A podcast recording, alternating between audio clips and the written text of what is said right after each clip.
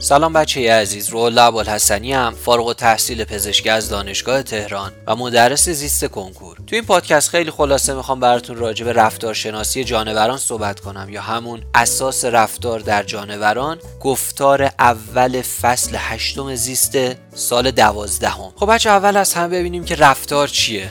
این تعریف خوب تو ذهنتون داشته باشید. واکنش یا مجموعه واکنش هاییه که یه جانور در پاسخ به محرک یا محرک های انجام میده. پس من یه سری محرک دارم و جانوری دارم که نسبت به این محرک ها یا یک واکنش نشون میده یا یک مجموعه واکنش نشون میده. ببینید بچه نکته خیلی مهم اینه که محرک می‌تونه درونی باشه یا بیرونی. به عنوان مثال میگم ترشح یک هورمون داخل بدن ما هم یک محرکه ولی یک محرک درونیه. یا شنیدن یک صدا هم اون صدا محرکه ولی یک محرک بیرونیه. پس حواستون به این درونی و بیرونی هم باشه. خب حالا می‌خوایم راجع به رفتار غریزی و یادگیر صحبت کنیم. بچه رفتار غریزی از اسمش هم معلومه دیگه. توی غریزه هممون هست حالا توی جانوران توی ما. و یه جورایی باش به دنیا میایم و اساس ژنتیکی و ارسی داره. پس بچه توی رفتار غریزی ما می‌بینیم که اساس این رفتار غریزی توی همه افراد یک گونه یکسانه اساسشا. و بچه همه رفتار غریزی موقع تولد به طور کامل توی جانور ایجاد نشدن.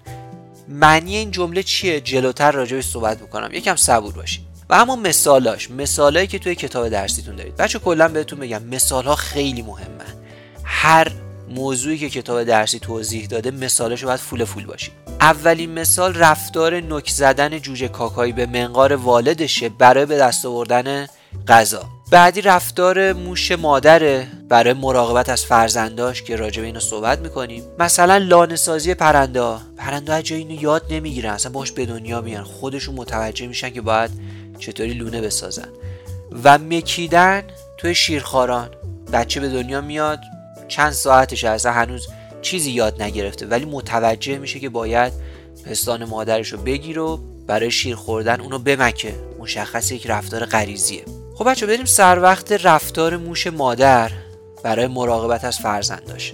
ببینید بچه دانشمندا فهمیدن که یه ارتباطی وجود داره بین ژن بی. اینا رو بچه خوب تو ذهنتون بسپارید بین ژن بی با رفتار مراقبت از زاده ها در موش ماده. و بچه می‌دونید که موش ماده به صورت طبیعی اجازه نمیده که بچهاش ازش دور شن. یعنی بچه ها رو مدام زیر بغل خودش جمع می‌کنه برای اینکه گرم نگهشون داره بهشون غذا بده مراقبشون باشه که کسی بهشون آسیب نزنه. چطور این اتفاق میفته اون موش مادر بچه اول از هم میاد نوزادا رو وارسی می‌کنه. اصلا میاد اونا رو بو می‌کشه بهشون نگاه می‌کنه. از طریق حواسش یه سری اطلاعات رو می‌بره مغز. و وقتی که این اتفاق رخ میده ژن بی توی یه سری از یاخته که توی مغز موش مادر هستن فعال میشن و دستور ساخت پروتئینی رو میدن که اون پروتئین باعث میشه که آنزیم ها و ژن های دیگه فعال بشن و یک واکنشی راه میفته. یا حالا بهتر بگم یه سری فرایندهای پیچیده به راه میفته که در نتیجه اونا موش ماده رفتار مراقبت مادری رو از خودش نشون میده. یه دامی هم بچه بهتون بگم ژن بی درسته که توی مغز موش مادر بیان میشه ولی این ژن فقط توی مغز طبیعتا وجود نداره دیگه. مثلا توی سلول پایموش هم وجود داره. منتها اونجا بیان نمیشه اینجا بیان میشه.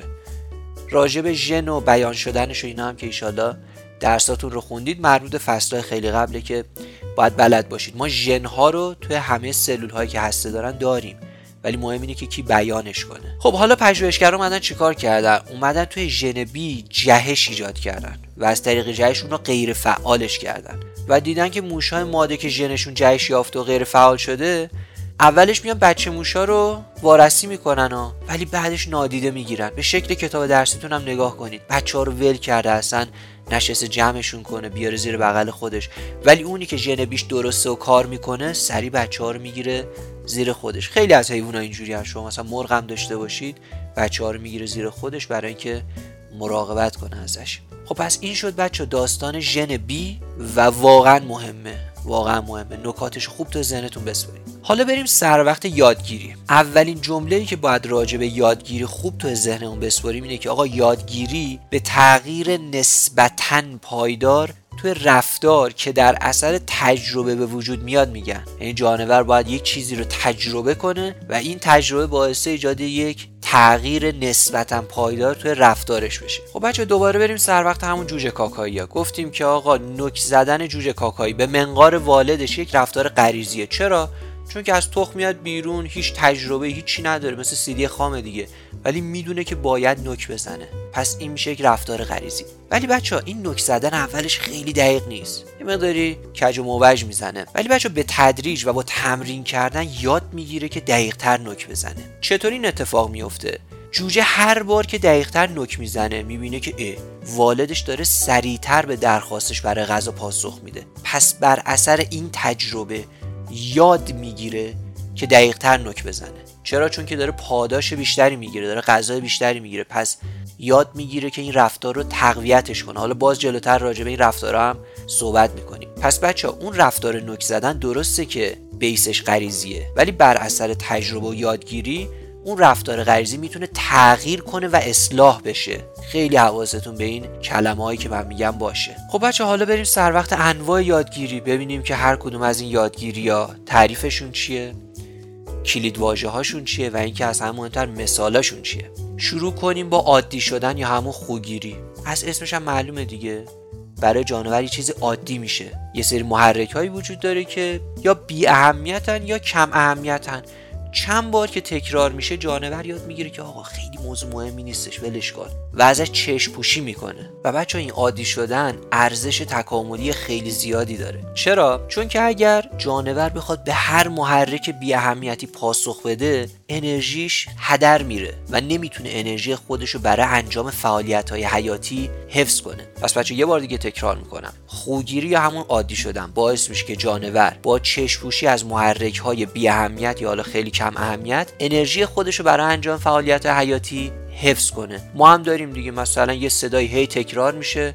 مثلا صدای کولر یا بغل اتوبانی صدای بوق ماشین مدام میاد. بعد مدت میگه ولش کنیم موضوع مهمی نیستش. اصلا انگار دیگه نمیشنویمش. با اینکه احساسش می‌کنیم یعنی گوش ما داره میشنوش. ولی یه جوری دیگه انگار هیچ اهمیتی برامون نداره. مثالش مهمه. اولین مثالی که می‌خوام راجبش صحبت کنم جوجه پرنده ها بچه جوجه های پرنده ها اولش که به دنیا میان به محرک های بی خطر مثل برگ های در حال افتادن پاسخ میدن. میترسن فکر می‌کنن چیز عجیبیه. ولی بچه با دیدن مکرر اجسام در حال حرکت یاد می‌گیرن که آقا اینا خیلی موضوع مهمی نیستن و براشون خطر یا فایده خاصی نداره. برای همینم دیگه وقتی می‌بینن یه برگی میفته نمیترسن. اتفاق خاصی براشون نمیفته انگار ذهنشون اینو فیلتر می‌کنه. مثال دیگه چیه؟ شقایق دریاییه. شقایق دریایی بچه با تحریک مکانیکی بازوهای خودشو منقبض می‌کنه. ولی به حرکت مداوم آب پاسخی نمیده. چون که این آقا چیز مهمی نیستش. آب داره میره و میاد. لزومی نداره که من هی بیام علکی بازوهام رو برای چیزی که مهم نیست منقبض کنم که انرژیم به هدر بره. مثال بعدی بچه ها توی فعالیت یک کتاب درسیه.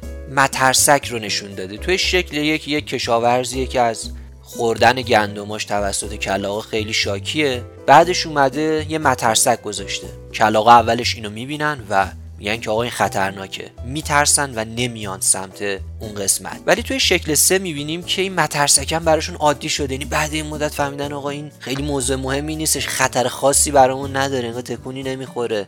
و عادی شده براشون. برای همین هم هستش که دوباره اومدن سر وقت گندم و اون کشتا رو خالیش کردن. پس بچه ها سه تا مثال داریم. یکیش همون برگ در حال افتادنه.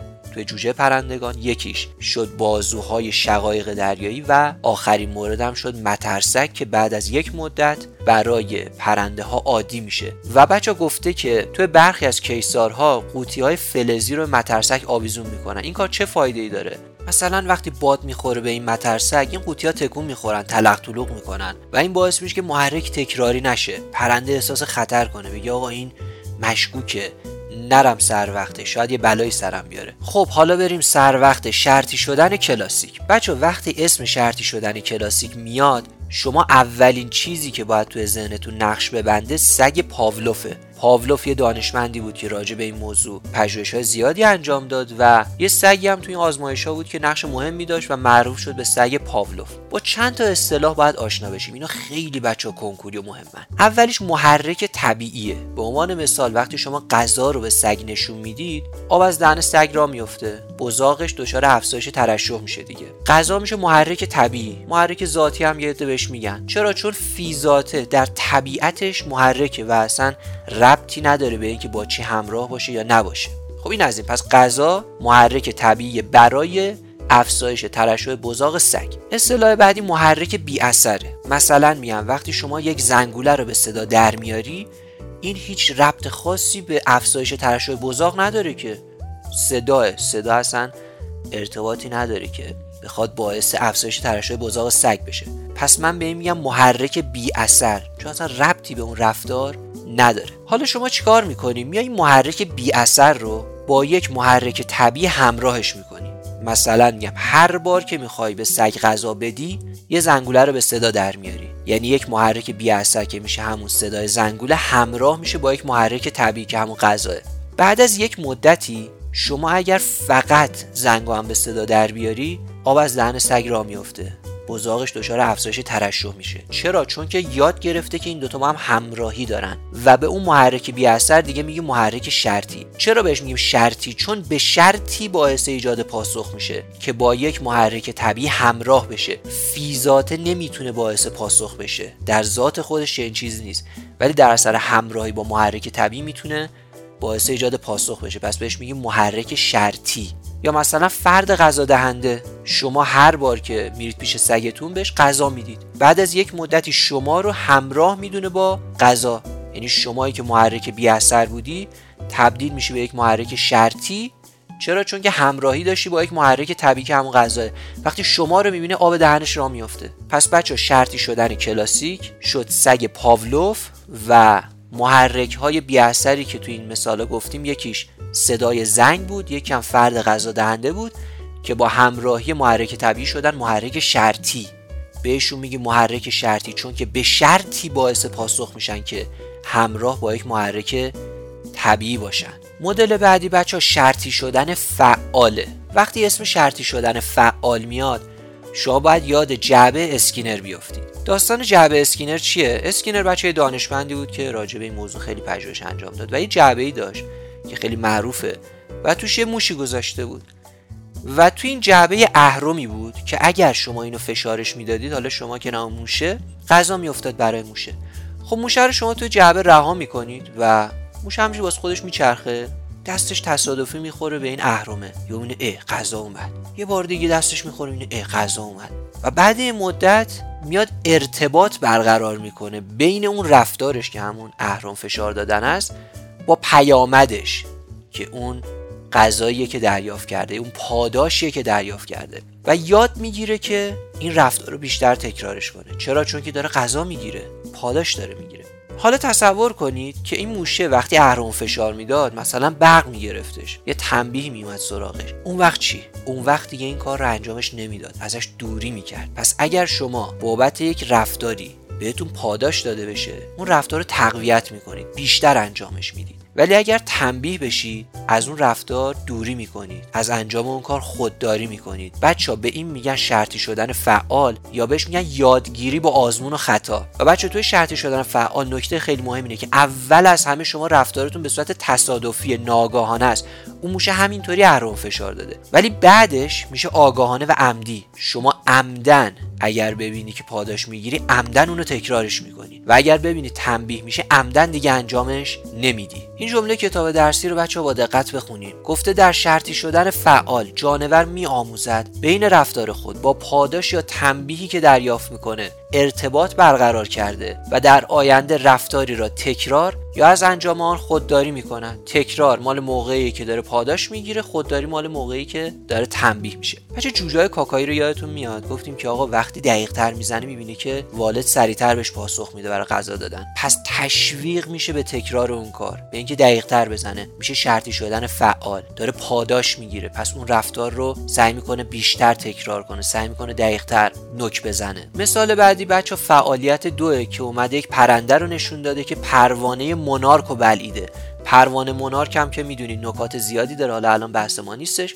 وقتی پروانه رو خورده دچار حالت تهوع شده بالا آوردش. خیلی تجربه تلخی بوده براش. خب طبیعتا بچه ها تنبیه شده و از تکرار این رفتار خودداری می‌کنه. مثال دیگه بچه حیوانات سیرکه. البته بحث حیوانات سیرک پیچیده است کتاب درسیتون هم داخلش نشده. ولی بدونید که شرطی شدن فعال هم توی این موضوع دخیله و اون رام کننده ها سعی می‌کنن از طریق پاداش دادن و تنبیه کردن کاری کنن که حیوان رفتار مورد علاقه اونها رو از خودش بروز بده. مدل بعدی بچه حل مسئله است. حل مسئله مخصوص جانورایی که یه مقداری هوش بالاتری دارن و نظر تکاملی جلوترن مثل شامپانزه و کلاق که الان می‌خوام براتون راجبش صحبت کنم. بچه به نوعی از یادگیری که جانور می‌تونه از تجربه های قبلی خودش تاکید می‌کنم. از تجربه های قبلی خودش برای حل مسئله که باش روبرو میشه استفاده کنه میگن حل مسئله. بچه جانور میاد بین تجربه های گذشته و موقعیت جدید ارتباط برقرار می‌کنه. و با استفاده از اونا برای حل مسئله جدید آگاهانه برنامه ریزی می‌کنه. به تک تک کلماتی که میگم خوب دقت کنید کلید واژه مهمی. حالا بریم سراغ مثالاش. اولین مثال اینه که آقا اومدن یه شامپانزه رو توی اتاق گذاشتن. یه سری موزه از سقف آویزون بود و دست شامپانزه به اون موزه نمی‌رسید. تو اتاق بچه چند تا جعبه هم گذاشته بودن. شامپانزه اولش میپره بالا پایین و این نمی‌تونه موزه رو بگیره. و بعد از چند بار تلاش ناموفق متوجه میشه که باید بیا جعبه رو بذاره رو همدیگه و از اونا بالا برو بعدش هم میاد موزه رو بر میداره. توجه کنید که بچه شامپانزه قبلا توی چنین محیطی قرار نگرفته بوده. ولی با استفاده از حل مسئله تونسته بوده بین تجربیات گذشتهش و محیط جدیدی که توش قرار گرفته ارتباط برقرار کنه و با استفاده از اون برای حل این مشکلش آگاهانه برنامه ریزی کنه. حواستون به این کلمه ها باشه. جانور تجربیات گذشته ای داره که مشابه شاید بودن ولی مثل این نبودن. جانور میاد یه به قول معروف گفتن ارتباطی برقرار می‌کنه و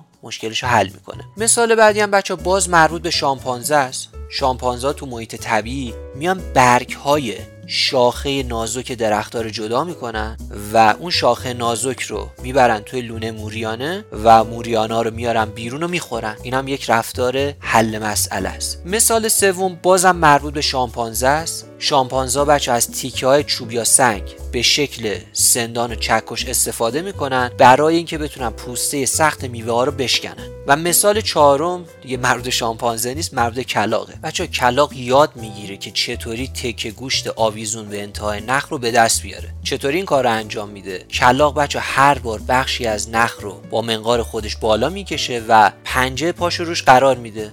و در نهایت گوشت رو میاره بالا و میخورتش یه مقداری سخت توضیح دادنش با خودتون. قبلا شکلش یا فیلمش رو دیده باشید. من واقعا نمی‌تونم توی پادکست به همین راحتی توضیحش بدم. پس بچه مرور کنیم حل مسئله که حالا ویژگیاش رو گفتم دوباره نگم تکرار بشه. فقط چهار تا مثالش رو بدونید. یکی همون شامپانزه که توی اتاقی که موز به سقف و چند تا جعبس می‌ذاره رو هم میره بالا. یکی دیگهش اینه که شاخهای نازک رو میاد برگاشو جدا می‌کنه و می‌بره توی لونه موریانو. موریانا میاره بیرون و می‌خوره. یکی دیگهش هم اینه که از تکه های چوب یا سنگ به شکل سندان و چکش استفاده می‌کنه که پوست سخت میوه رو بشکنه و آخری هم کلاقی که می‌تونه تکه گوشت آویزون رو بیاره بالا و بخورتش. آخرین مورد بچه نقش پذیریه. نکته اول که خیلی مهمه اینه که آقا نقش پذیری نوع یادگیریه که توی دوره مشخصی از زندگی جانور انجام میشه. پس حواستون به این کلید واژه دوره مشخص باشه. بذارید با مثال براتون بگم. جوجه غازا بچه از تخم میان بیرون و اولین جسم متحرکی رو که می‌بینن دنبالش می‌کنن و معمولا هم مادرشونه دیگه. و بچه این دنبال کردن باعث ایجاد یک پیوند بین جوجه ها با مادرشون میشه. و این پیوند بچه در نتیجه نقش پذیریه بچه نقش پذیری جوجه غازها طی چند ساعت پس از خروج تخم رخ میده و تو این مدت زمان نقش پذیری با بیشتری موفقیت انجام میشه و جوجا با نقش پذیری رفتار اساسی مثل جستجوی غذا رو از مادرشون یاد می‌گیرن و طبیعتا بچه برای بقاشون حیاتیه. این یک مثالی بود از نقش پذیری بازم تاکید می‌کنم که توی دوره مشخصی رخ میده. توی این مثال دیدیم که توی چند ساعت پس از خروج از تخم رخ میده. بچه نقش پذیری توی پستاندارایی مثل برا هم دیده میشه. مثلا میگم بره که مادر خودش از دست داده و یه آدمی اونو داره پرورش میده می‌بینی که اون بره مدام دنبال اون آدمه را میفته و خیلی دیگه تمایلی نداره که با گوسفندهای دیگه ارتباط برقرار کنه. و بچه آخرین مثال اینه که پژوهشگرا تلاش می‌کنن از نقش پذیری برای حفظ گونه های جانوران در خطر انقراض استفاده کنن. چیکار می‌کنن مثلا؟ میگن برای پرورش جوجه پرنده هایی که والدین خودشون از دست دادن و آدما دارن ازشون مراقبت می‌کنن میان صدای پرنده همون گونه رو پخش می‌کنن. یا اینکه اون افرادی که دارن از جوجه نگهداری می‌کنن ظاهرشون رو شبیه به اون پرنده ها می‌کنن و مثل اون پرنده ها رفتار می‌کنن. برای اینکه دو روز دیگه اینا رو تو طبیعت رها کردن بتونن با همون افراد همگونهشون ارتباط خوبی برقرار کنن. نشه مثل اون بره ای که وقتی میندازیش توی گله گوسفنده دیگه خیلی ارتباط خوبی برقرار نمی‌کنه. پس بچه همونطوری که دیدیم رفتارها اساسشون ژنیه. ولی وقتی جانور رشد می‌کنه و تجربه به دست میاره از آموختهاش می‌تونه برای تغییر و اصلاح رفتار قبلیش استفاده کنه. و بچه یادگیری خیلی برای بقای جانور مهم و لازمه. دلیلش هم اینه که محیط مدام در حال تغییر دیگه و جانور نمی‌تونه که یهو ژنش عوض کنه. پس باید یادگیری رو چاشنی کار کنه برای اینکه بتونه رفتارهاش رو سازگار کنه با محیطی که خیلی توش ما تنوع داریم و مدام در حال تغییره. پس بچه ها برهم کنش ژنها و یادگیری باعث سازگار شدن جانور با این تغییرات میشه. این بچه های خلاصه ای بود از گفتار اول فصل هشتم زیست دوازدهم رفتارشناسی جانوران من خیلی این گفتار رو دوست دارم. کلا این فصل رو خیلی دوست دارم و می‌تونم ساعت ها براتون راجبش صحبت کنم ولی خب تا الانم فکر کنم زیادی صحبت کردم. خلاصه بود دیگه بچه ها. بازم میگم یه عدتون نقد می‌کنید میگه آقا چرا اینو نگفتی اونو نگفتی نکته این بود فلان. بچه این خلاصه است. تا همین الانش هم خیلی زیاد صحبت کردم. اگر بچه نیاز به یک آموزش جامع و مفهومی دارید می‌تونید از پکیج های آموزش مفهومی ما استفاده کنید. اگر من از و بلدید توی امتحانات مدارس نمراتتون هم بالا میشه. ولی توی تستنی نتایجتون خوب نمیشه می‌تونید از پکیج های حل تست ما استفاده کنید. اونجا بهتون تکنیک های تستنی رو آموزش دادم. و اگرم زیست و مدام فراموش می‌کنید می‌تونید از فلش کارت های زیست ما استفاده کنید. برای اطلاعات بیشتر راجع به محصولات آموزشی ما به وبسایت نکته زیست مراجعه کنید. اگر هم این پادکست رو گوش کردید تا انتها و خوشتون اومد ممنون میشم که برای دوستاتون هم ارسال کنید و اگرم خوشتون نیومد پیش خودتون نگه دارید. خیلی ممنون خدا نگهدار.